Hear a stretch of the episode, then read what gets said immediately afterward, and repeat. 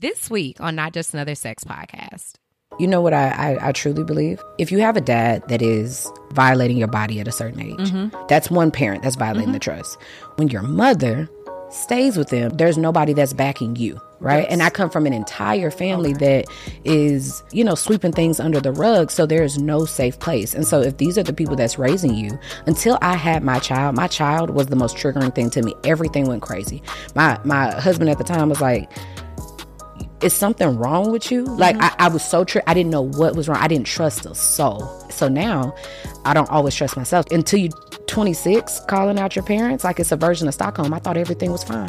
The way that you're compensating for a subconscious belief is by being controlling. So the belief is because you have been violated that makes you feel powerless and helpless in those moments you don't feel safe by one person and the person who is supposed to protect you didn't protect you. So now you have to create your own safety, which yours is really just it's not a real safety. It's a false sense of mm-hmm. safety mm-hmm. that you're creating by being in control to help you avoid feeling powerless and to help you avoid feeling helpless. But now you're creating harsh boundaries and almost in a sense you're subconsciously I'm going to say unconsciously punishing other people for mistakes that other people made. It's just a subconscious attempt for you to protect yourself. In other words, it's another form of self sabotage. Hey, Sugar. You're listening to Not Just Another Sex Podcast. I'm your host, Samia Burton. I've been a hands on sexual educator for over five years through my company, Sexual Essentials. So I can tell you that being an adult absolutely has its perks. But now let's talk about just how hard adulting really is. Whether you're healing trauma, building healthy relationships, or figuring out how to create your own happiness, the truth is you may feel like you don't know what you're doing, but you're here now, and that's enough. Welcome back to Not Just Another Sex Podcast. My name is Samia. I'm your host today. And you guys, I know I say it all the time that I have an amazing episode for you, but I am fangirling the fuck out. Okay? but before we get into that, we got to get into a review. Okay. So today's review says, Great to see your evolution from bald headed gypsy. Y'all so funny. it says, I've been a fan since you were teaching on Patreon, and I remember that you were semi open with your audience, but it was clear there were things you were not yet comfortable sharing. Now to see how vulnerable you are is so beautiful, and it is inspiring and helpful to me on my own journey. The episode called is your the episode called is your spiritual insurance paid was my favorite to date. I know that couldn't have been easy been an easy one for you, but it was so inspiring because it helps me to keep the faith while I pursue my own dreams. So again, thank you for all that you do. My eye is just twinkling just a little bit, uh, bald headed gypsy because that was one of the most difficult episodes that I've done because it was just me. Um, I definitely still battle with feeling like I'm enough even on my own. And um, it's crazy how y'all listen to me when I say, hey, leave me a review. Let me know if you like these solo segments. I want to do my little Jay Shetty's, you know, where I talk to y'all on my own. And y'all listen to me and y'all do. So um, thank you so much for just seeing me and, and hearing me and saying, okay, she needs that, I'll do it. It only takes a few seconds. So, you guys, if you're listening to the podcast and you love it, ask yourself, have you reviewed the podcast? I know that a lot of people say it, but I get imposter syndrome. So, being able to tap in and see that I am helping, not just like, oh, love the show. You guys, the show costs zero dollars and zero cents to you guys to take it in, to use it, to hear all my mistakes, hear us talk about booty holes and trauma and crying and everything else. But for me, it costs a lot. It costs a lot of vulnerability, a lot of oversharing, a lot of hell, a lot of money. It, it costs. It just, it costs. So, um, letting me know that what I'm doing is helping means more than you know. So please, if you have not reviewed or rated the podcast, please, uh, please be sure to do so. But thank you so much, bald headed gypsy. I appreciate you. So, you guys, let's get into this episode. Today, I have the most beautiful and amazing Kittie J. Rose with me today. And I am so excited to have you. Welcome to the show. Thank you, baby. Yes. She, the good old southern that draw. good old southern draw okay um, you are the host of talk to me Kittie you have your own show now yes long time coming long time long coming Long time coming yeah, oh. absolutely you was getting us together in that car doing getting us together in that car, baby. During, I think I found you during COVID. Or was it right before COVID? All I know is like she is spitting. Okay, mm. so please introduce yourself to the following so we can get right into it. Ah, I am Kittie J Rose. host of Talk to Me Kittie. I am your favorite relationship and communication expert. That's They favorite. Yeah. The Uh-huh. favorite. The one that be throwing blows. the favorite. I really need to add emotional intelligence what right there as well because everyone knows me for helping communication. yes. Communication and boundaries. Yeah, but I'm really good at teaching people emotional intelligence. I feel like I need to start. Talking about that a little more too. Add that to the classes. Yes. I can't wait to see what you do with it. There's, I just, I love your content. I, you. I think that it, it definitely resonated with me because a lot of the things that you talk about were things that I was blind to before. I, I found you after therapy, but I was Yeah. like, where the hell was she at when I was That's what struggling? I've been saying. I was like, "Shut up, probably in therapy myself. you know, facts, you know, um, just being so straightforward. And I think that people don't understand. I know that people sometimes don't like it, but Right. you have no idea what fantasy somebody is living in, and you trying to be so polite and not say nothing, and so they believe you, you Yeah. know.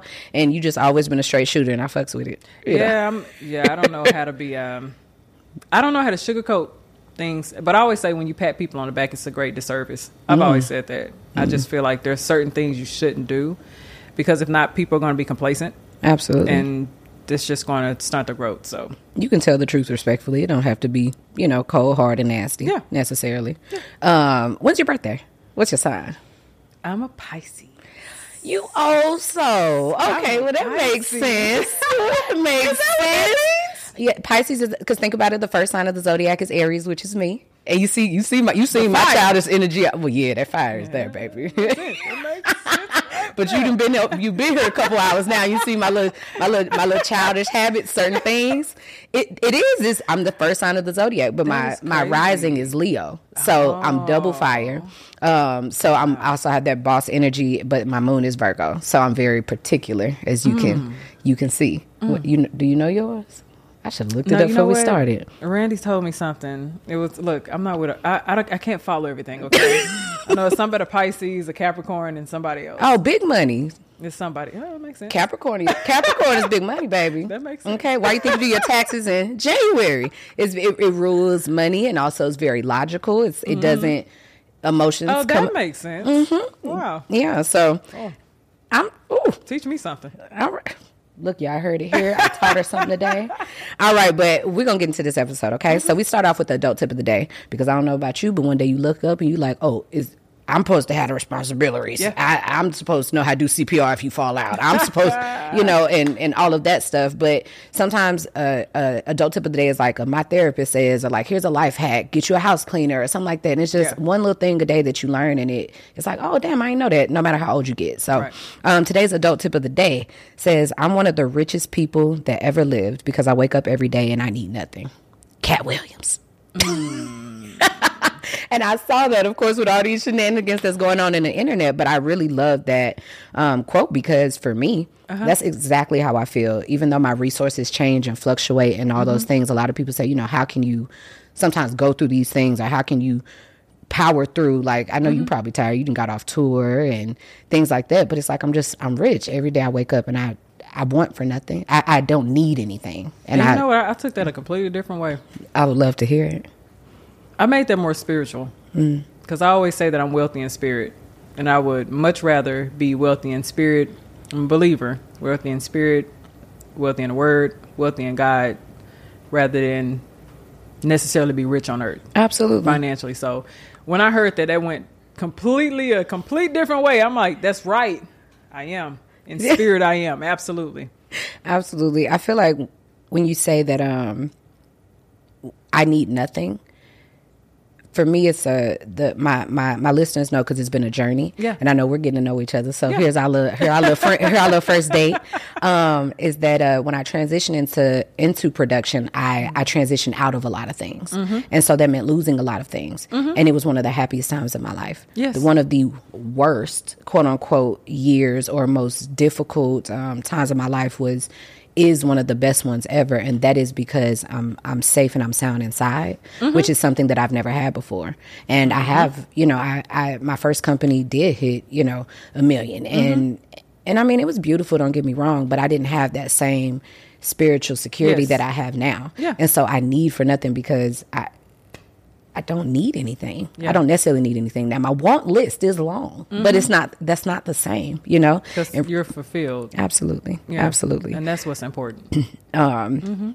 All right, so next we get into our Twitter talk, and Twitter talk is because we're gonna play pay homage to Black Twitter. Mm. Black Twitter is the culture, and even though it ain't even it ain't even Twitter no more, but guess what they still call it? When you say Black Twitter, you know what I'm talking about. X. You I know, can't uh-uh, your mama X. named you ex, so I'm gonna call you that. Shout out to my girl Levon. Okay, um, and so uh, it's just where we my sh- you know my shows be real spiritual. We gotta heal or you know things like that. But I was like, people like a little tea or Mm-hmm. something to uh, debate about, a little debacle. and so you know this is this the closest I can get. Okay, is, a, is a little five minute. Okay, this is the messiest it get.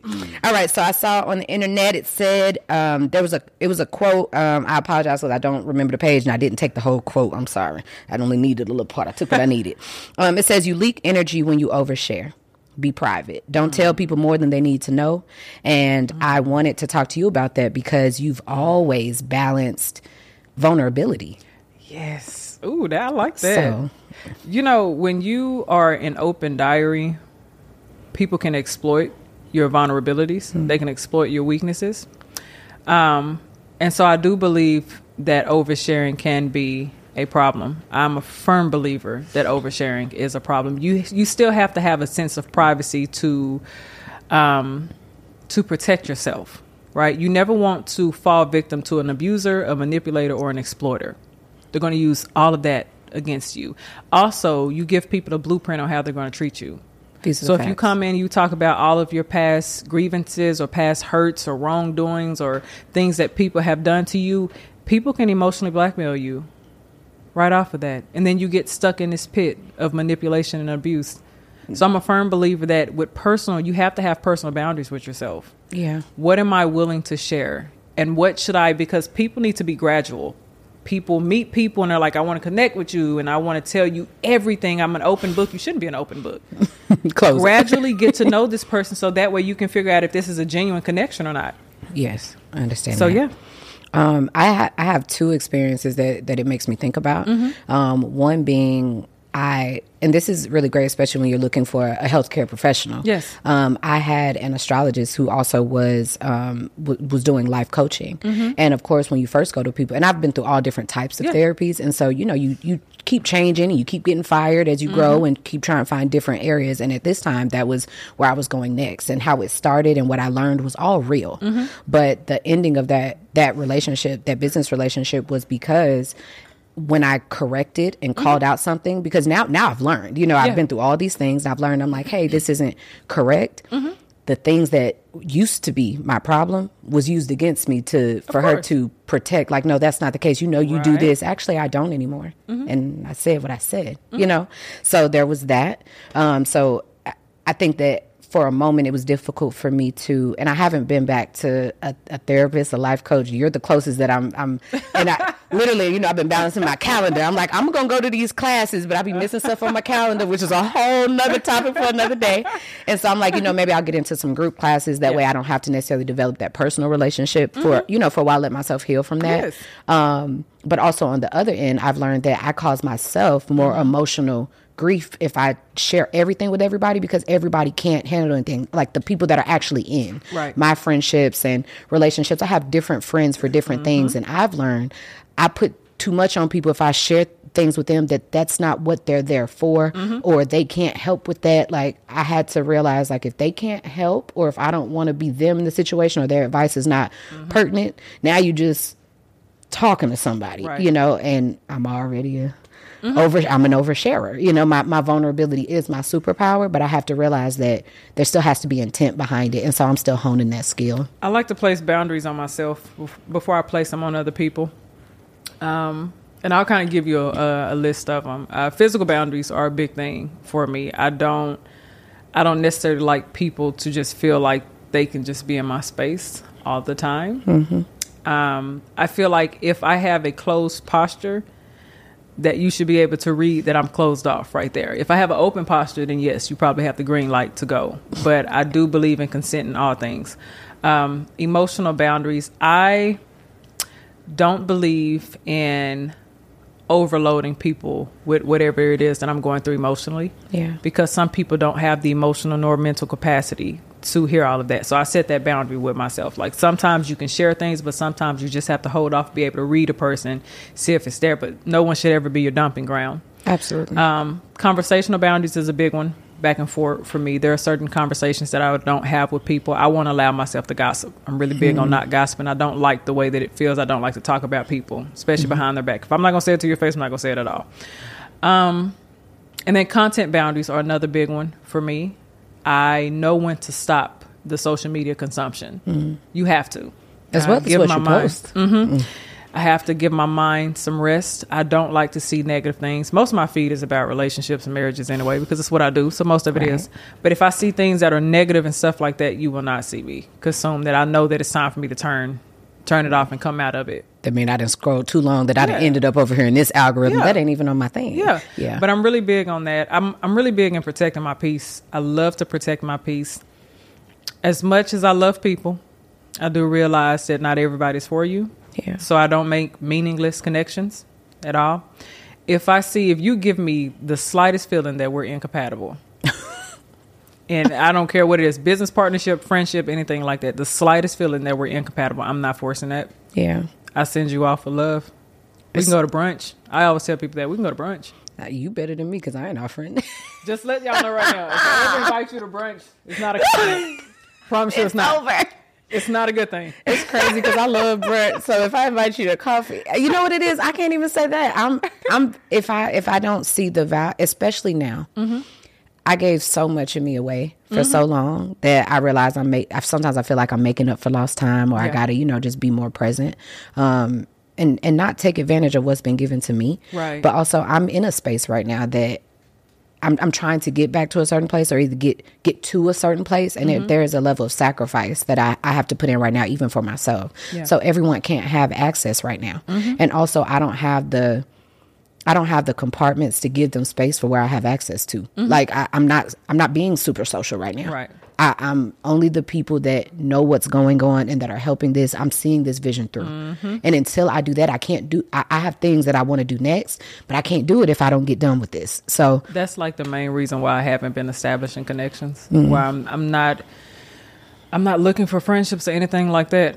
I'm just not my assistant, my husband, they know everything. no, I'm serious, and I'm, I'm, being honest. They know everything that I'm doing, and like some people who are trying to develop connections with me, you know, build friendships. They don't understand when I get quiet. It's nothing against you, and I always tell people to stop personalizing things. It's nothing against you. Yeah. I get quiet because I'm in my zone. Yeah. I'm I'm there, and I'm trying to figure things out, and I don't like to be distracted in that time. That's another reason why I just connections, building connections right now. It's like mm, because then it'll be another distraction then yeah. I have to actually invest into people. And if I'm investing into my craft, it's going to be hard for me to invest into other people. Absolutely. So, I can't yeah. show up and it's not going to be reciprocal. Exactly. And then you're going to think that, oh, you acting funny and yep. this is this. I tell people all the time, like, people like, oh, you always at the content house. I want to come over. I'm working. Mm-hmm. Now, don't get me wrong. I love what I do and I mm-hmm. love every single person that I work with. But the reason that they're here is because also if I say, hey, y'all, let's go ahead and plug up the camera. Let's talk about this. Yes. They're with it. They're like, okay, let's do it. Now, you know, after a certain time, they're like, somebody take your ass to sleep. But, but most times they with it or it's like, all, all I talk about is work and it's fun and it looks enjoyable. But at the same time, you might not be.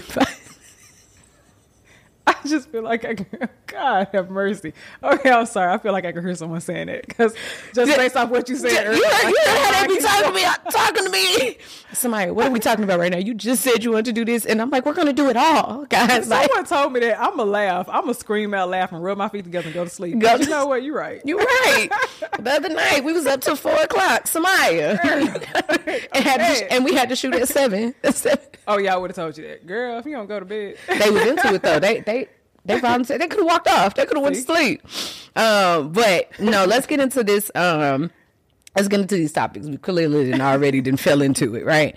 Um, so I would love first to just start off with um with a little background on you, and yeah. we can we can you can make it as short as long as you like. But um, of course, I'm privy to you know mm-hmm. your prior interview here with um, mm-hmm. with Tiff, so um, I think that is very interesting, and I think it's also important for people to know what you came from. And yeah. I'll, I'll I'll definitely leave with that vulnerability first. Okay. Um, people people understand that you know, I'm here now and I'm telling people go after their dreams and, Mm-hmm. you know, stand on boundaries and go to therapy and things like that. But I used to be a terrible person. Yeah. Um, not on purpose. Not yeah, you ain't know, did it? That's usually how No, it I'm goes. agreeing with you because Yeah. I did as well. I used to be that person. Yeah, I agree. um, I it's definitely one of those things where um, sometimes we we we don't like our parents or we don't like mm-hmm. this and all those things, but at the end of the day, you still are of them, mm-hmm. and everything they taught you, you probably better at. Right. So all of that talking to people crazy and mm-hmm. and um, not having any any regulation over my emotions and Right. crazy anger and just going from zero to 100 real quick and expecting people to um to still be around after that and just go right back into it and and things. It was it was difficult and you know I'm I'm out of a marriage not necessarily just because of that it was of course a full circle thing but I'm very aware of the part that I played a role in when it comes to that um but I think those are great people to learn from, and I think that it's important to know that if I can come from that, then you can, you can too. Um, so I would love if you, you know, share more about your background because we see the amazing Kittie online. But what was it before? Uh, how far back can I go? going, going. Um, I've always had anger problems, and I, I do mean they were severe, severe, severe anger problems. Uh, since I was a little girl, I didn't understand why I used to rage the way that I did, and it would be internal rage. It's just like I want to break something. I want, like literally it was bad. It was like I want to set something on fire. I want to break something. it Oh, was that fire bad. starter. Yeah, it, it was that bad. Um, and of course, you know, I come from the COGIC background, so it's like that's a demon. First of all, okay, can y'all not low key call me that? But anger problems and my anger problems haunted me through my teen years and my adult years. So that's definitely one thing. Um, of course, you heard me talk about it. Just you know, father wounds, stuff like that. I was an anxious, preoccupied attachment, very codependent. I was married before. Many people know that who followed me. Uh, I was married before. Didn't realize how controlling I actually was in the marriage. Um, didn't realize how much I limited him in the marriage as well. Like having the need to be right and stuff like that. Wasn't argumentative. It's just didn't give him a safe space to really speak on things. Now, this is not me taking away from anything that in any of his shortcomings, but I have to own up to what mine were. And I was young, you know, I had a child as a teenager, and then I got pregnant pretty quickly before I even married him. And my family's like traditional when it comes to like you're supposed to be married and stuff, and so it's like that mm-hmm. pressure is like, okay, I'm supposed to be married. I was not ready for that yeah. that was like I can say that was my biggest mistake because I brought someone in who probably wanted that and I didn't. I feel like I needed to be married mm-hmm. because I had a child. Yeah. And so that was a huge sacrifice and I hated it. I didn't like it because I never had a chance to just explore me and just really be myself in my own world and so definitely that um, it's really just those two. I was a. I could honestly say, um, I wasn't the best friend. I know that it's a lot of ex friends who would say, you know, Kittie, you weren't there for me all the time because I had moments where I really would just shut out. And it's like it's my world, it's my bubble. I don't care. This is what I'm going through right now. I will talk to y'all in a couple of months, stuff like that. I can say I was an a hole at times. I can honestly say that I was. Um, not saying that all of my friendships were on me. Some of the friendships just need to end because of that person, but I can honestly look at some of my friendships and say I just wasn't the best person. I did lack boundaries. And that codependence, you do lack boundaries. People pleasing was horrible. Yeah. It was bad, like to the point to where it's, it's like I and mine was financial. So it's like because I always really made good money. It's like I Mm, that I got Capricorn you. energy got some Yeah, money. and then I used to say, "Well, I just like giving gifts." Oh no, I was desperate for love. Hmm. I had to be honest with myself. It wasn't that you like giving gifts, girl. You don't even like shopping for gifts. Shut up. I, it, it wasn't even. if we really want to go deep, it was never that. That was desperation. Is what it was. I was trying to buy love. Yeah. that's what it was. If I buy you all gifts and then I get that happiness, I get those smiles. It proves that I made you smile. That proves that I'm good enough. And Yeah. so that was the ordeal that I went through. But when I was able to set those boundaries, now at the beginning, they were horrible. I'm not going to lie.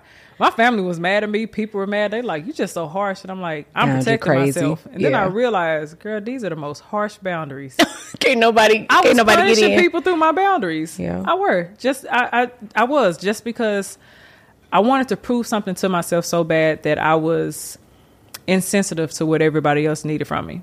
Mm-hmm. And so I really had to go through that process of understanding like you can set boundaries and still love people and be around people. Like you don't have to set boundaries and say, I'm just not gonna hang out with y'all. Like that's non reciprocal. Yeah. They need time with you as well. So definitely I had quite a bit of a journey. I've done some things that I think everyone can say we've all done things that we are not proud of and we wish we can take back. Yeah. That's definitely my story. I it's can- a lot of things, but most of those things I've forgiven myself for, and so I don't even look back on them. It's like that was not who I am today. I had a lot of growth to get to that place. So Absolutely. And you're you're helping other people so they don't have to go through it as well and not as long and you know doing everything that you can. So I think that definitely matters. Like we all have a past and you can't you you don't know what you don't know. Um and now that you do know and even acknowledging that and you know I'm pretty sure it's people that's listening to your to your work now and even hearing you say that that giving them, you know, even some closure there. Um but I can definitely resonate with that. I I did not realize I was having the issues that I was having. I knew the problems. I mm-hmm. knew the problems were there. I did not realize the accountability that I wasn't Right. holding myself to, but also if I didn't hold my parents accountable, then I really couldn't hold hold me accountable. Mm-hmm. So I didn't cut my parents off until almost almost 30 years old. Mm-hmm. And you know, that's crazy seeing that this is a known fact. This is what we know is going on. We know that the help is not being had and all these things. So, um, really just getting it's almost like a pimple, like really getting the head out. Otherwise, it's going to keep going back. Um, and so, you know, I really resonate with that. people don't understand that it's okay for you to set boundaries with parents. And most of the times, that's really where the boundary needs. I found out that I was really making rules, not boundaries, mm-hmm. um, and that was because I really didn't have the capacity to to set the boundaries with the people that really needed them. Yeah. And then I, I will say that I I still struggle with control mm-hmm. because I I understand that I need a level of discipline over my life mm-hmm. because of I can be aware of some of these issues, but some of them, when you lack the love and you've been taken advantage of by the people that that you establish love with first, right? Your parents. Some of those issues, those some of those issues will never go away. I know how to handle them, and I know how to, you know, I know how to do that. But I definitely struggle with, um, with with not being controlling, but also knowing what I need. Like my boundaries say, you know what, that's too much for me, right? But also I don't want to control anybody else. And so I can look at the past and say, I see how this was really controlling. Mm-hmm. And I see now this is me having a conversation with mm-hmm. someone telling them like, hey, this is kind of how I am and this is what this does to me. So I'm not not telling them. I'm not like, oh, well, this is the rule here. No, it's mm-hmm. like, hey, I have this issue and this is what that makes me do. And so I apologize, but this is how I think about this. And then let them have a, a say like, well, this is how I do things. And sometimes it's a understanding. It's a, hey, I know that this is a me thing. Do you can you s mm-hmm. save space for me to help mm-hmm. me work through this? Sometimes mm-hmm. I, I need that. Um, but I think I still I'm, I'm trying to find the balance between being too controlling and having boundaries and discipline because of my issues. Do you have anything to kind of like add in that from Between your you being too control, too too controlling. controlling, but then also the the boundaries and discipline. So boundaries, discipline, boundaries and discipline kind of being together.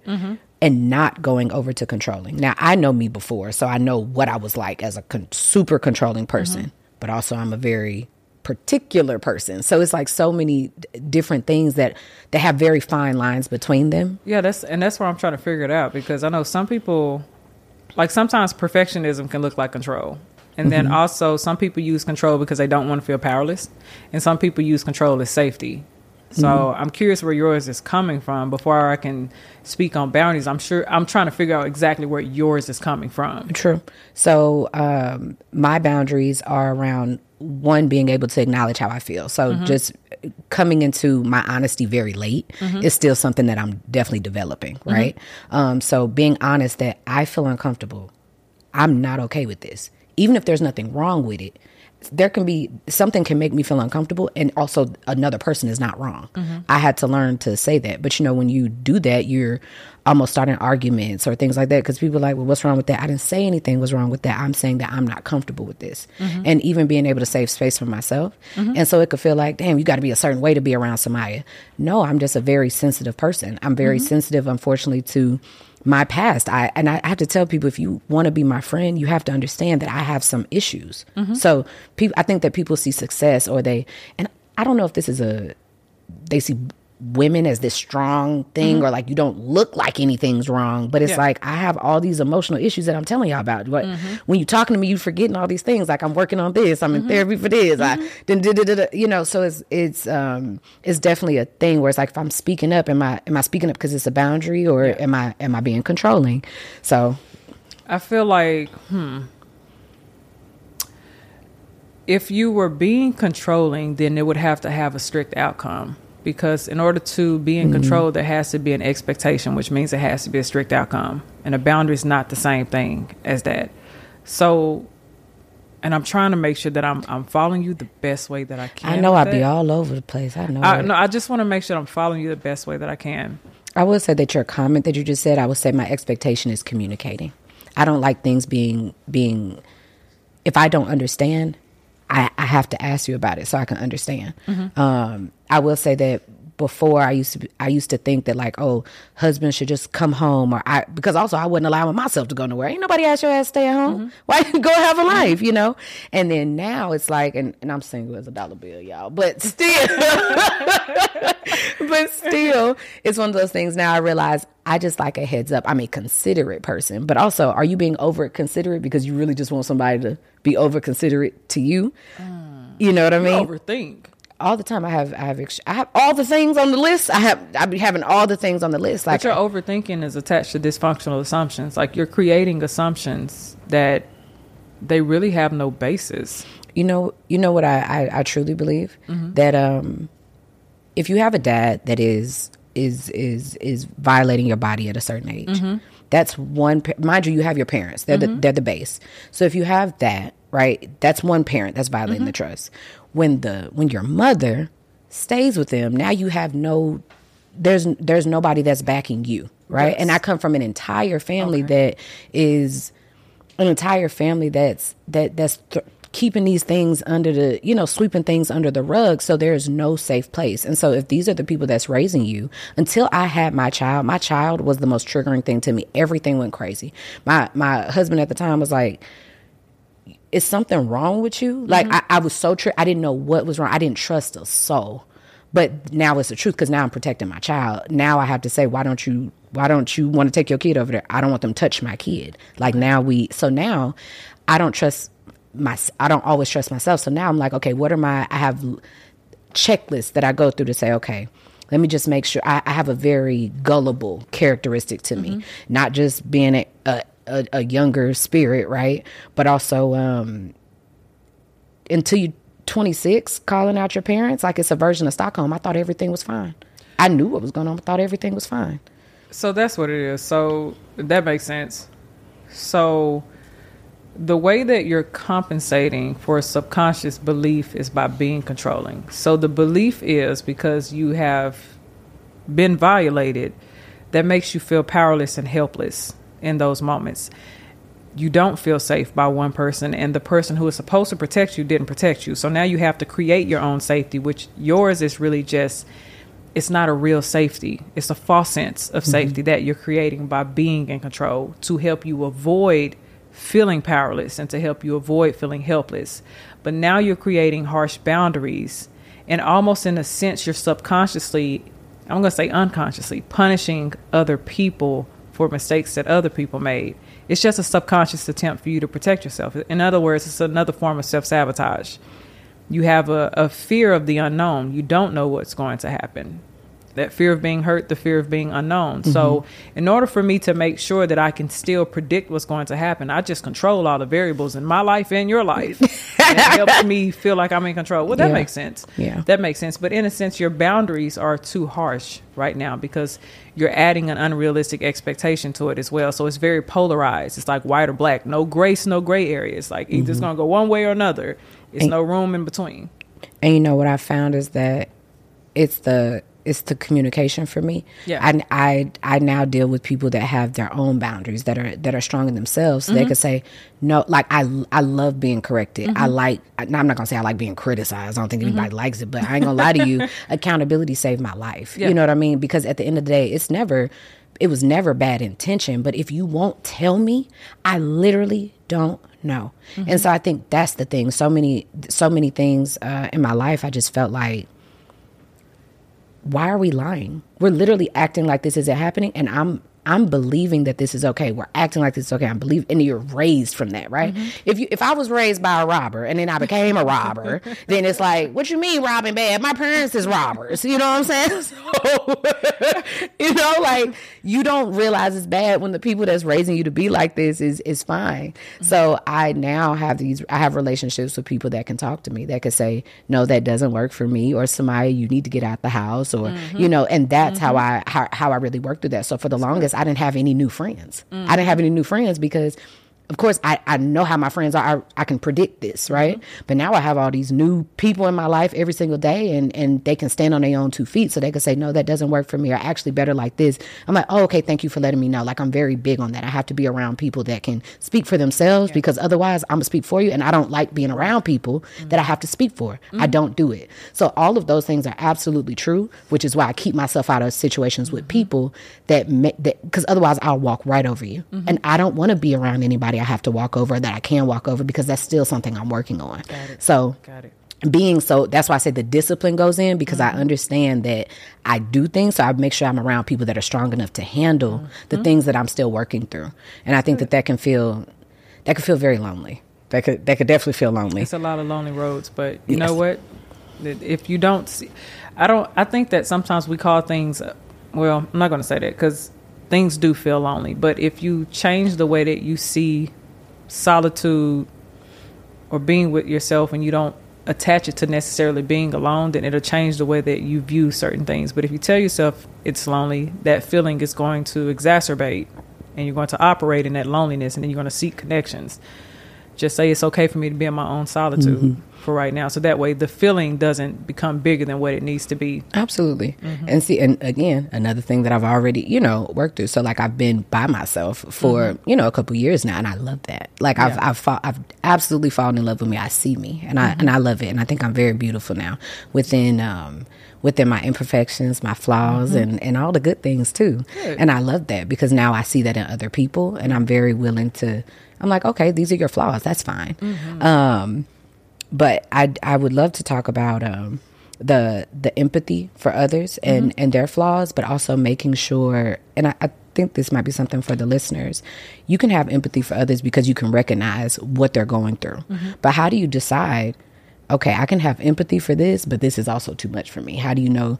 How do you draw that line, that difference? When you realize that your empathy is causing you to take on emotions that other people have, that's when you're supposed to draw the line. Mm. When because that's when it becomes misplaced, okay. right? When if let's just say that you're listening to somebody's story and it's it's a very sad story, right? And you're empathizing and you're sympathizing. So you're showing sorrow and stuff like that, but then you adopt the sadness. And now you're trying to create a solution for them without actually just helping them. You're trying to be the solution. That's when you're supposed to draw the line. Mm-hmm. You can absolutely attempt to step into somebody's shoes and try to understand where they are coming from.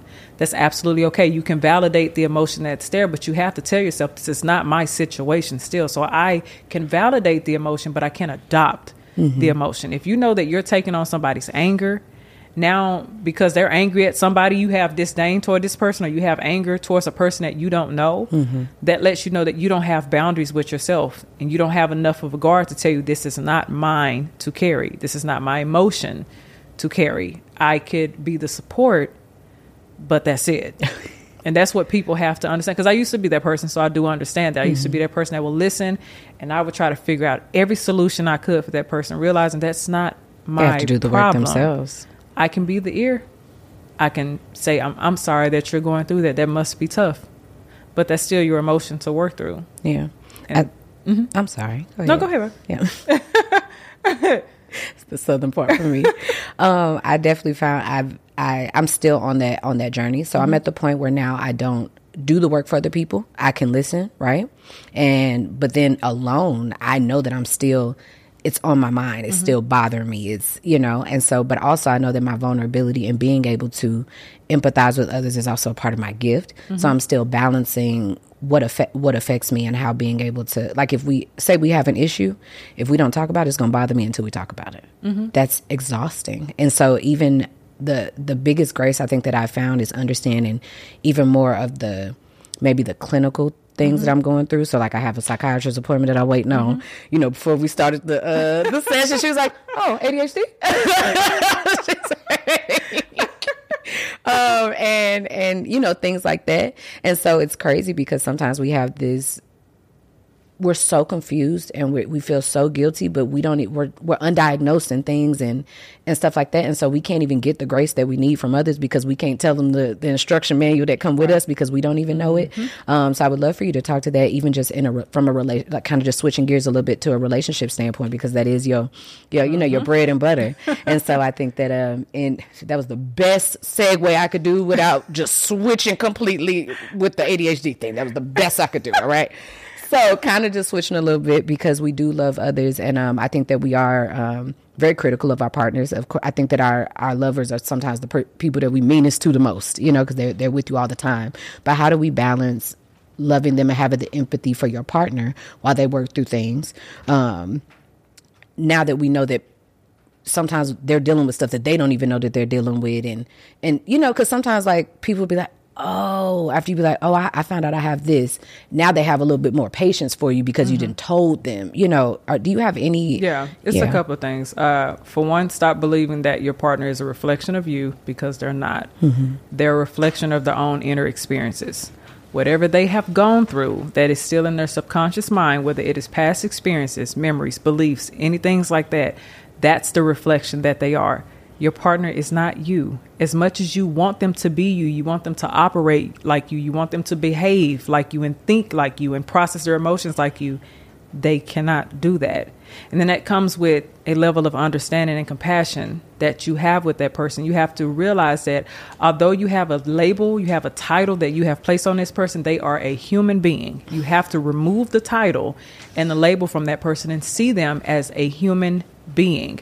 If you see that maybe they are showing like some you know emotional outbursts and stuff like that. Maybe on a mental level you see that there are some key differences between us. Like the way that we focus on things the way we organize things you know the way we recall things is a lot different. You're going to have to give some type of grace right there. You can't put these unrealistic expectations on people and try to get them to meet that because then you're not giving them any grace. Mm-hmm. Allow that person to be who they are but you have to be willing to sit down and talk about it as well say the things that you notice without judging them. That's a big thing is saying that, hey, I notice that you do this whenever I'm speaking versus you never listen to me. never and always the Yes. boy the oh. overgeneralized statements. You never listen to me. You you always do such and such. That overgeneralized statement is going to make them defensive. But if you Mm-hmm. say, "Hey, I notice that whenever I'm talking to you, there are times where you kind of sh- you know shift off in the conversation," and then maybe they'll say, "You know, I didn't realize that I did that." I know When's I- the last time you seen me do it? And you know, and then you know, then you can highlight a moment then, so that way they can recall, and you're identifying the problem rather than judging them or attacking them, because certain things can be personal character attacks, especially when you use statements like all, always, never, things like that. Like you never clean up. I do clean up. I cleaned up on Tuesday and Wednesday. What are you talking about? You know, stuff like that. So I think that a lot of compassion, empathy, validation, really big on validation. You don't have to validate the experience, but you can validate the feeling and the emotion that's tied to that. So I think those are, are key things. Um, but back to what I said about seeing them as a human being, it's it's the same thing. If you had a child, we just put these unrealistic, idealized expectations because sometimes we romanticize things and sometimes mm-hmm. because we see things that we like in other people or their partners or something like that mm-hmm. we idealize that and then we assign it to our partner. We try to make them fit in a mold that they're not designed to fit in. Yeah. you have to realize that some molds are not designed to fit in. You're human. How can i make sure that i'm not dehumanizing you but i'm empowering you in some way as a partner? Takes a lot of time and a lot of patience as Yeah. well and if you haven't worked on your patience you can't do anything it's going to be a hard wall that you're going to have to face. It's so many times that I have to work with couples, especially like with undiagnosed, you know, mental disorders and stuff like that. When we get into that and we start highlighting like symptoms and, you know, signs and symptoms, and I'm like, okay, this is what this may sound like, Yeah. you know, but of course they have to go on their own individual journey to figure out exactly what it is because I work with couples primarily. So I want to be able to just focus on what's going on within a relationship. Yeah. But sometimes you'll see certain things like as we were speaking of earlier, ADHD. I've had so many couples do that. Where one, it was one couple where the uh, other woman was, whenever they were talking, the one that had the ADHD, she had to look at her phone. She had to. It's like she could talk for maybe a good two solid minutes, and then she's like, and you know, and and of course her wife is like, you know, you're not listening to me, and she's like, I'm trying to listen to you, but she was getting attacked the whole time in the conversation. So her mind was trying to shift off something that wasn't running up her anxiety and that wasn't triggering her and setting her off. She had to find something to soothe her quickly and take her mind off of what was going on.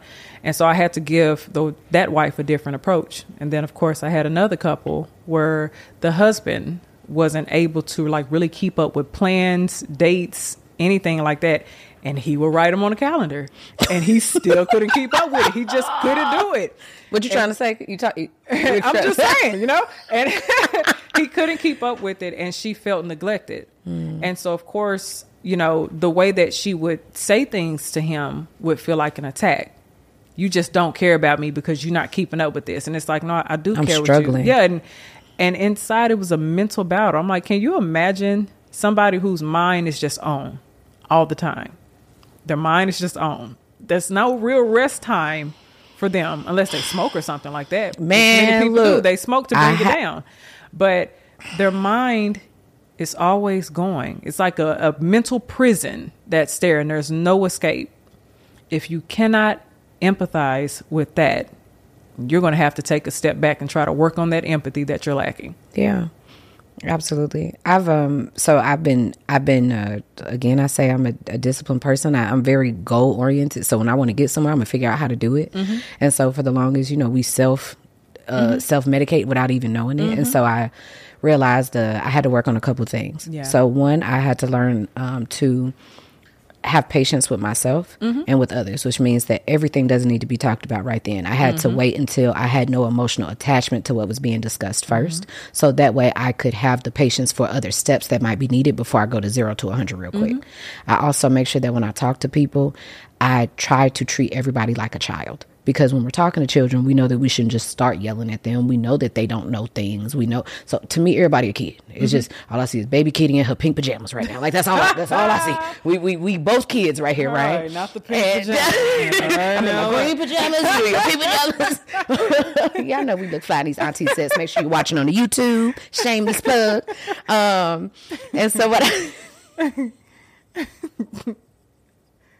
I hear myself go around. It's okay. And even learning and learning that kindness even to myself is just is yes. on it's an ongoing thing. But also doing it to myself has helped me do it with others. Good. And so um what I've realized is that I will body language is difficult for me mm-hmm. because I can see when it shifts. I can see when I'm bothering somebody with mm-hmm. with the things that's already bothering me about mm-hmm. myself. And so I, I let them know, you know, you can't get you you can't be upset immediately with mm-hmm. anybody when they do things. You have to try to explain it first. Like if we're going to anger immediately, we'll never work through anything. Never you know what I'm saying? We'll never work through anything because mm-hmm. now you not you not listening, I'm not listening, we ain't got no solutions. And so I did have to learn to give it a moment, sit Good. with it and and let it pass. So deal with my own anxiety really mm-hmm. to give mm-hmm. myself the patience to be able to go to people and say, "Hey, this is what's going on." Once you, you know? find out what you're sensitive to, you'll find out what you react to. Everything. Yeah. D- if different. you find your sensitivities, you're always going to find out what your reactivities are. Um, lost my damn train of thought. I'd be so upset. It's so upset sometimes because I, I do. Um, but I would I would like to know how did you work with frustration and anger because you did say that you you know had so many anger issues. So how did you work through that? I had to sit in it. Let yourself be mad. Way to put it is I had to sit in it. Mm-hmm. Mm-hmm. I had to let myself see how far it would go. So the only way you can ever find out what your emotional baseline is is if you sit in the actual emotion. So I had to actually really be honest with myself about what my triggers were. And sometimes with my anger, there was no trigger. Mm-hmm. It just shows up whenever it shows up. And sometimes it's easy to go to an 8, 9, 10. What happens when you're at an 8, 9, 10? What can you do to help you regulate that anger that you're experiencing? Mm-hmm. Sometimes it'll be secondary emotions that are underneath this because somebody frustrated me, or I feel disappointed, or I feel disregarded here. And then, of course, you work through things. Me, my biggest method when I'm at like a 9 or 10, ice That's my biggest method. At, like eating, like chewing on ice. Holding ice. Oh, That's the okay. number one method when I know I'm at a nine or 10 and like it's probably going to get explosive. Mm-hmm. You will see me try to go grab a piece of ice. You know, Outside of that, if I'm like at a six or seven, I like the sound of crunching. okay. Like, I like anything that sounds like crunching, and I like the sound of paper. Mm. So I like to hear paper, just some type of way or something like that, or just going out for a walk, connected with nature, yes. stuff like that. Sure. Um, as far as frustration, frustration and patience are tied together. So I was just talking about it on one of the platforms I'm on this weekend. And I talked about the way that I worked on my patients is I used to sit, I used to go to the grocery store because I cannot stand sitting in lines. Mm. And to sit in a line. You can't touch your phone. You can't touch a magazine. You can't do anything. You have to sit there. So if a person is scanning 500 things in front of you and then a register shuts down, guess what? You can't turn to your phone. You can't go open up a magazine. You have to sit right there. And you have to just wait that. because that's a frustrating process. So as you do that, you're growing patience and you're working on your frustration. This is something that's out of my control. What's the frustration going to do if I become frustrated right now? What where is it going to lead me? Building a tolerance to that, working up a tolerance to the point to where you realize I can actually handle all of these things that I'm going through. You just have to tell yourself that I can handle this. If it's not in your control, what can you do? What are you going to stress about it? Yeah. just certain things I had to realize you just have to let go because if not, what's the outcome? If I allow my, and we call it emotional hijacking, if I allow my emotions to hijack my logic, I'm going to have an outburst. So I have to use my wise mind. Emotions are there. They're always going to be there. When I rationalize it and I see if this if this emotion is right, if it's an accurate emotion to have, if yes, we're going to keep it. Now we're just going to rationalize and try to figure out why it's there and what it is I need to do with it. If it's a misplaced emotion, we're going to veto that. It's no reason for this to be here. Find something else to do. Mm-hmm. So it's a lot of that, a lot of just operating in your wise mind. That was very validating for me. Thank you for Well, that. good. Cause, yeah, because I, that, that's literally the process. When I go, they're like, "Where where are you going?" I'm processing. I'm about to see what I need to keep and let go of what I, you know, eat the meat, spit the bones. Yeah. Um, and it's so crazy because my thought from before came back, but now I got a thought on this. So here I just mind going like this. Um, I definitely do the the grocery store, the grocery store, and also other um annoying little things we got to wait for. Sometimes I sit in those and I'm like, all right, it's just a moment that you get to just Yeah. breathe and do nothing. Yeah. Um, and I realize that does help, and we don't even and we don't know it. Um, and then um, also when I process things, I know that I, I people would be like, you know, you you won't talk. Sometimes you'll you'll you know go do something else. Initially, no, I would never just walk away from somebody. But mm-hmm. if it gets to that point that I'm about to get disrespectful, I'm not going to allow myself to disrespect somebody else. So some people would be like, you know, hey, I, I really don't like when you walk away.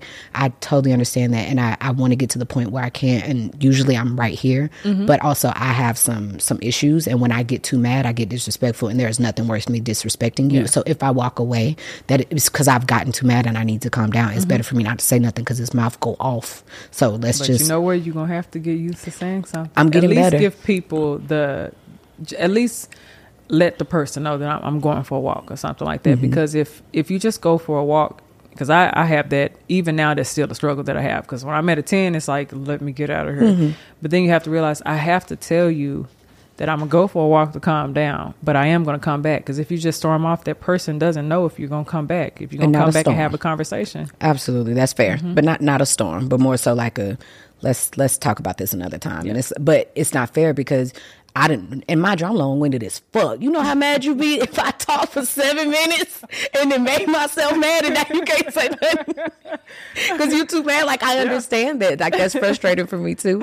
Um, I can also be accountable and say, you know, hey, we ain't got too many ten angers all the time. It's less mm-hmm. of them. It's less of them. I'm more of what I do more, and and I'm not mm-hmm. more of that, right? Mm-hmm. Um, and before we segue, because I found my thought, I'm gonna go back to it. When we were talking about examples of um of communicating when there's an issue and just understanding, I realized instead of taking things so personal, just tell the person what something feels like to you. So because then they may be like, oh well i do that because of this for example mm-hmm. speaking of the long-windedness when i when i talk to people i'll be like you know you're not sometimes you're not giving me anything anything back or it feels like you know you won't talk to me da da da da da and and i say that now i've opened the door and it's like well you talked for so long that mm-hmm. I no longer like I'm not here anymore, Samia. Yeah. And so then I then I'm like, that's fair as fuck.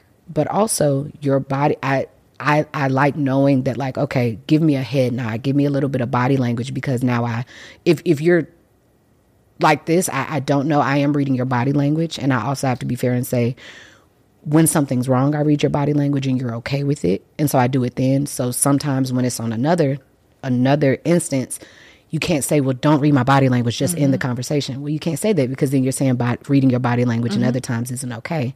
And so mm-hmm. we end up getting getting farther and getting more understanding and now it creates empathy because now when she on when she on six and a half minutes let me give her a head nod so she can round that shit out. Yeah. you know what i'm saying? So now they're like mm-hmm, mm-hmm. i said oh damn they shake their head four times.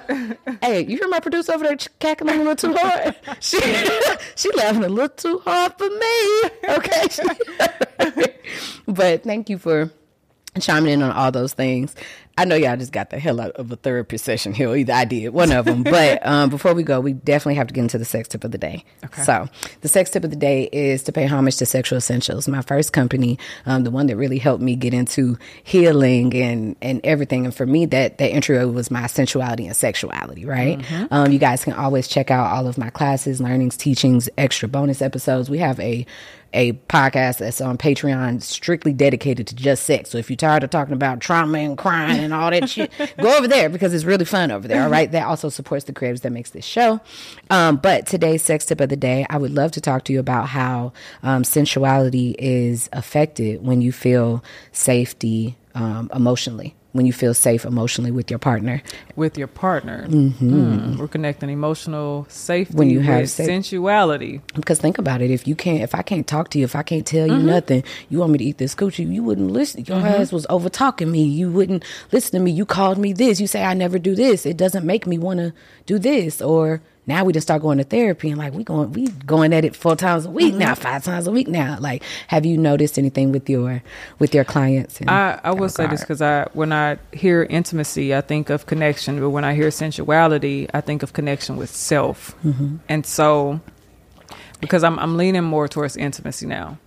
that's fair. but fair. of course, um, because when I and also when I think about sensuality and stuff like that, I, I think about you know things that are not penetration wise, like just you know That's very valid. connecting Absolutely. on Let's spiritual levels, let's go with stuff like that. You know, connecting on spiritual levels, uh, doing recreational stuff, going for walks, doing things like that, massages, feather strokes, stuff like Right. Mm-hmm. that. I start thinking that way, but.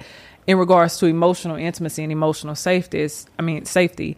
Um, emotional safety is opening up a space for someone to be able to not feel judged right? Mm. They're they feel seen but they don't feel judged. So if you're opening up a space to where this person can be themselves they can show who they are on a vulnerable level you're not judging them. So if they want to explore if they want to try new things if they want to you know just open up some ideas and things like that and you allow them the safety to do so it makes you all connect a lot more emotional intimacy is the strongest form of intimacy before anything else, before physical, sexual, mental. It's the strongest one to have because it's showing that we're connecting on an emotional level. This is our hearts that are intertwined at this point. If a person feels safe emotionally, they're going to open up their body in ways that they probably have never done before Yeah. with anybody else. So now they're wanting to connect with you, they're wanting to touch, they're wanting to bond and things like that.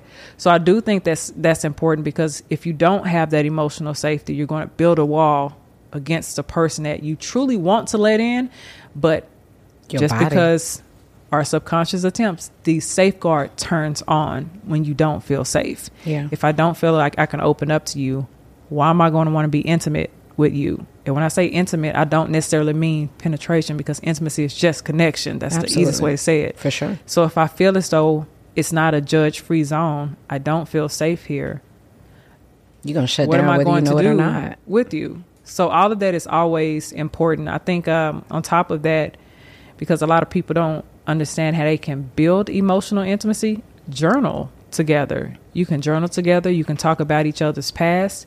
You can do little games where you talk about like emotional things, like you know. Who was the pivot in your life, or who were you closest to? Tell me something about your childhood, Yeah. things like that. to help you connect on emotional levels. Have vulnerability sessions where you can be vulnerable for five, ten minutes about something without interrupting this person, without cutting them off, without judging them. Go back and say what it is that they said in your terms so that way they'll know you were actually listening. Mm-hmm. Give words of encouragement, celebrate this person. Things like that builds emotional intimacy. Absolutely. Which puts and opens up the sensuality in a relationship. So yeah, that's my take on it. Absolutely. I know that I've done. Um, I, I realize uh, we're sometimes very quick to criticize, but mm-hmm. we're not mm-hmm. just as quick to offer compliments or mm-hmm. you know words of affirmation and things like that. So mm-hmm. I, I know I realize that because I am a particular person, mm-hmm. I, am I will compliment somebody very quick, and it's mm-hmm. it's like for like I want to see you, right? right?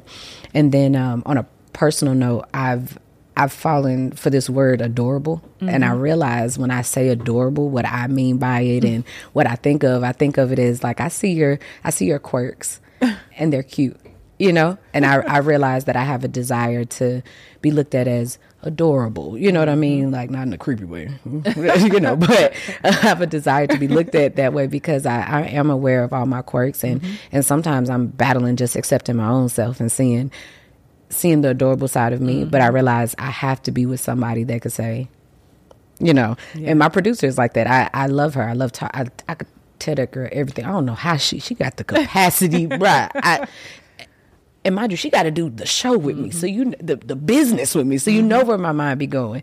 And she just laughed. She said, "Somebody, come back, come back, do this." And the fact that she can laugh at me helps me love myself better. And so I'm so grateful for the people in my life that that have seen me through all the stages and they mm-hmm. watching me get better and da da da. And when I even when I realized like the ADHD thing, they were like, "Oh, we thought you knew. You just."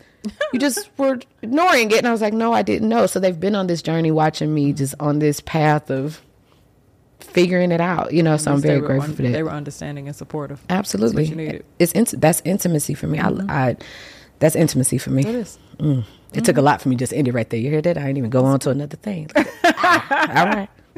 And before we go, the last, last, last thing is our spiritual tip of the day, which is very similar to the adult tip of the day because I do think that um, spirituality um, involves not only religion but also um, different practices, whether that be crystals or um, just the whole realm, whether it be astrology and things like that. And sometimes people are very resistant to it, and. I think mm-hmm. it's just a level of ignorance.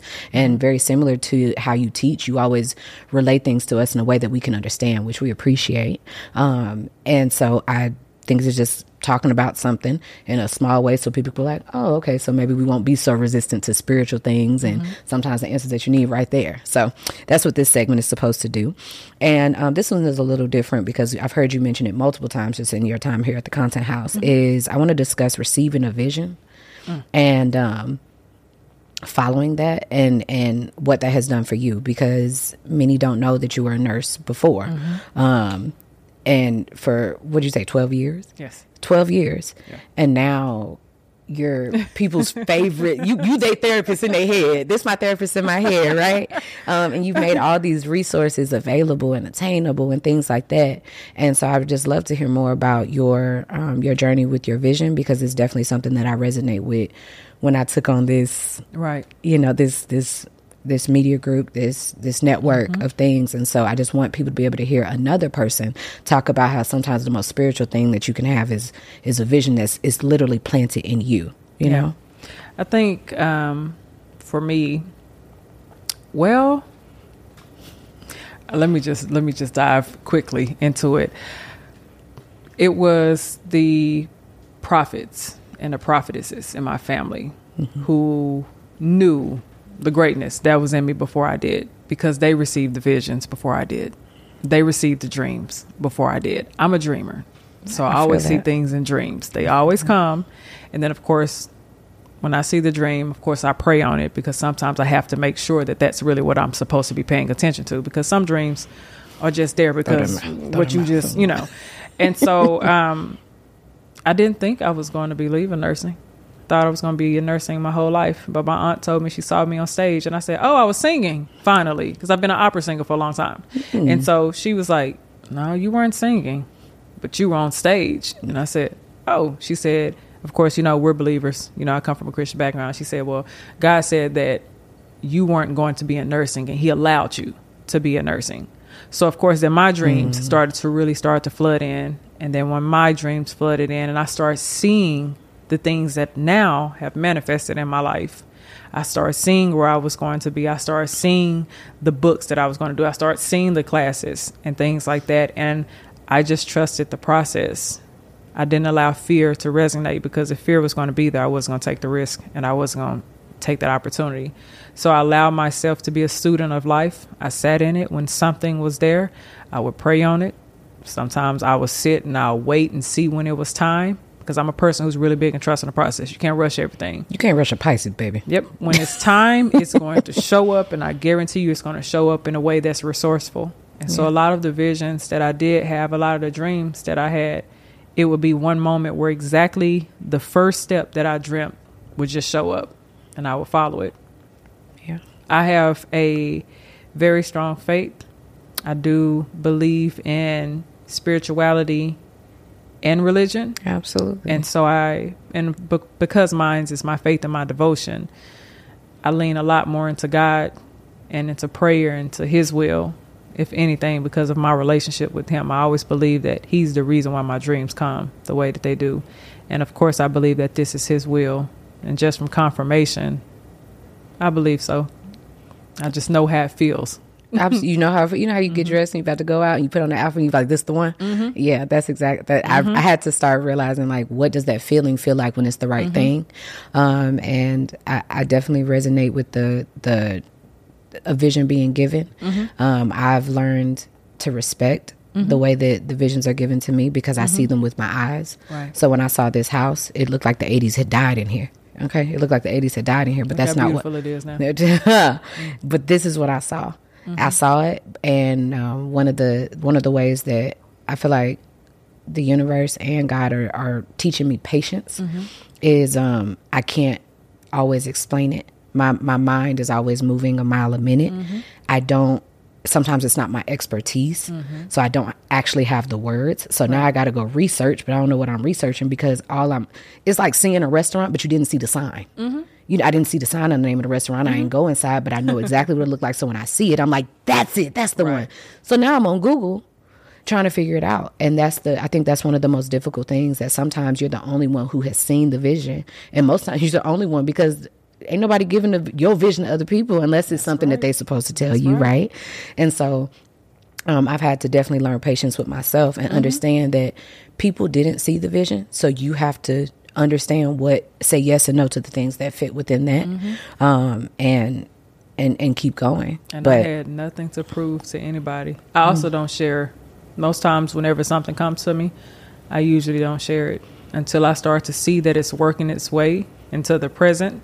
I don't share it. If God gives me a dream, no one typically knows about it, and then mm-hmm. they'll I'll come out and be like, "Kittie, this is big." I know. I've been working on it. better be I've just been quiet about it because I also I do believe that from a spiritual level, uh, you can be attacked. I've been under spiritual warfare. I've been under spiritual attack, and I know how it feels. And so I don't allow that much access because I know that some people really will pray against you, yeah. and some people will curse your name. So And you gotta watch that. Uh, I absolutely understand that. I've when we go back to like that uh, that Twitter talk of just the privacy and, and things like excuse me, privacy and things like that, that is one of the reasons that got me into only mm-hmm. telling people the things that matter. And it's it's definitely difficult. My my entire life is, is really me learning that patience because mm-hmm. it's like they'll know when they're supposed to know who are the people that need to know this. If mm-hmm. they can't help with this vision, then they can't be in right now. And it also takes so much time and and you know focus away and i'm already dealing with focus here. so i don't need any more distractions. Now i'm spending more time explaining the vision to you versus if you're supposed to be here you will believe me because you're gonna have your own vision and i'm gonna be in it. If you don't understand then i don't have the time to explain it to you baby. Catch me at when it when it when it pops out you know? So um I love you very, very, very much. You've been my therapist in my head for I don't know how long. and my show is definitely about bringing people on the show to give them their flowers, to let them know how they have either impacted my life mm-hmm. or either letting the world know that hey, this is this is one of the things that I've done, even if it's not the therapist that I use. What this person is saying will help you. That's all you guys ask is how'd you get to this point? Teach me how to do this. That's all the show is, you guys. Me telling the truth. Now some of those truths might be sexual, sometimes they might be terrible, and sometimes they healing. Mm-hmm. You know. And so today, today is one of those. So I just want to let you know that I'm so proud of you, you. and I, I see you, and I, I wish nothing but the absolute best for you. Thank you. And if you could, please tell the folks how we can support you, how you're supporting them with your your your books and your classes, and where they can find you. And we will also drop those links below. Okay? Of course, of course. Well, you all can subscribe to my YouTube channel for the first thing. Talk to me, Kittie. Um, you all can follow me on IG because that's where I promote a lot of my classes. And you all can you all can also sign up for a class www.kittierose.com. And the way that I support you all is my workbooks one of my biggest workbooks right now is becoming a better partner. Is about introspective work and you focusing on your flaws and your imperfections and things that you can prove within yourself without pointing the finger towards your partner. It's a completely honest book and it is very popular and i'm actually really proud of that one. I'm, I'm actually really proud of that book because i've seen the tremendous work. There was a girl that told me she sits about her bible and that yeah. was my biggest compliment. Okay. I was like, she said I was crying by page five, and I said, "Oh, good, good for me." Somewhere. well, I love that you are very you are a very thorough and detailed woman, and so I know that um, these classes probably going you're gonna have to really sit in them because there's mm. gonna be a lot of information. Um, mm-hmm. So I'm like so excited. I'm definitely gonna let you guys know um, on Patreon when I start taking the classes um, because that's definitely on my t- my to do list you. this year. Um, I think I've gotten. I think it's time to move forward for me. Mm-hmm. I think mm-hmm. that I've grown a lot, but mm-hmm. I think it's time to be a baby again in different parts. I've I've mm-hmm. become a baby again in this career, yes. and I know that um, alignment usually follows every area and so i think it's time to be a baby again when it comes to my mental health and how i'm how i'm showing up for myself and the work that i'm doing right. um, i've outgrown you know i outgrown the last mm-hmm. life coach or therapist mm-hmm. and it's, it's time to move on so yeah. i'm super excited um, for this journey and i'm so grateful that you just made time um, as a mom as a wife as a on all these stages that you've been seen on um, and you guys make sure that you catch her on tonight's conversations on one of the tours um, but otherwise thank you so much for your time and I love y'all. Thank y'all for saving space. If y'all was able to keep up with that, then you a real one. Uh, make sure that you support us below by joining the Patreon, signing up to the Discord, our private group chat, um, and check in because we do our monthly meetups on there, as well as there are over 300 classes, workshops, hands-on demonstrations from my work with Sexual Essentials, as well as the bonus shows for this podcast um, and our Just Another Sex podcast show, um, where we just talk about the intimate and sexual things that you guys want to hear more of as well. So I love y'all and thank y'all so much, and I'll see you next week. Thank you so much for making it to the end of this episode. Thank you for keeping an open mind and joining me in creating a safe place for others to share their truth. Make sure that you're following Not Just Another Sex podcast wherever you listen to your podcast so you don't miss our weekly episodes. But also, if you want to keep the conversation going, make sure that you follow us on Instagram, Not Just Another Sex Pod, as well as sexual.essentials. Don't forget to sign up to my Patreon. The link is in the description of this episode. Not only do you get access to my personal life through my close friends and things like that, but I also have almost 300 classes, workshops, private group chats, hands on demonstrations, interviews, behind the scenes footage, and so much more. If you want more from me, then that's absolutely where you need to be. If you would like to support this podcast, make sure that you rate and review and make sure that you share this episode with your family and friends. I'll see you next week.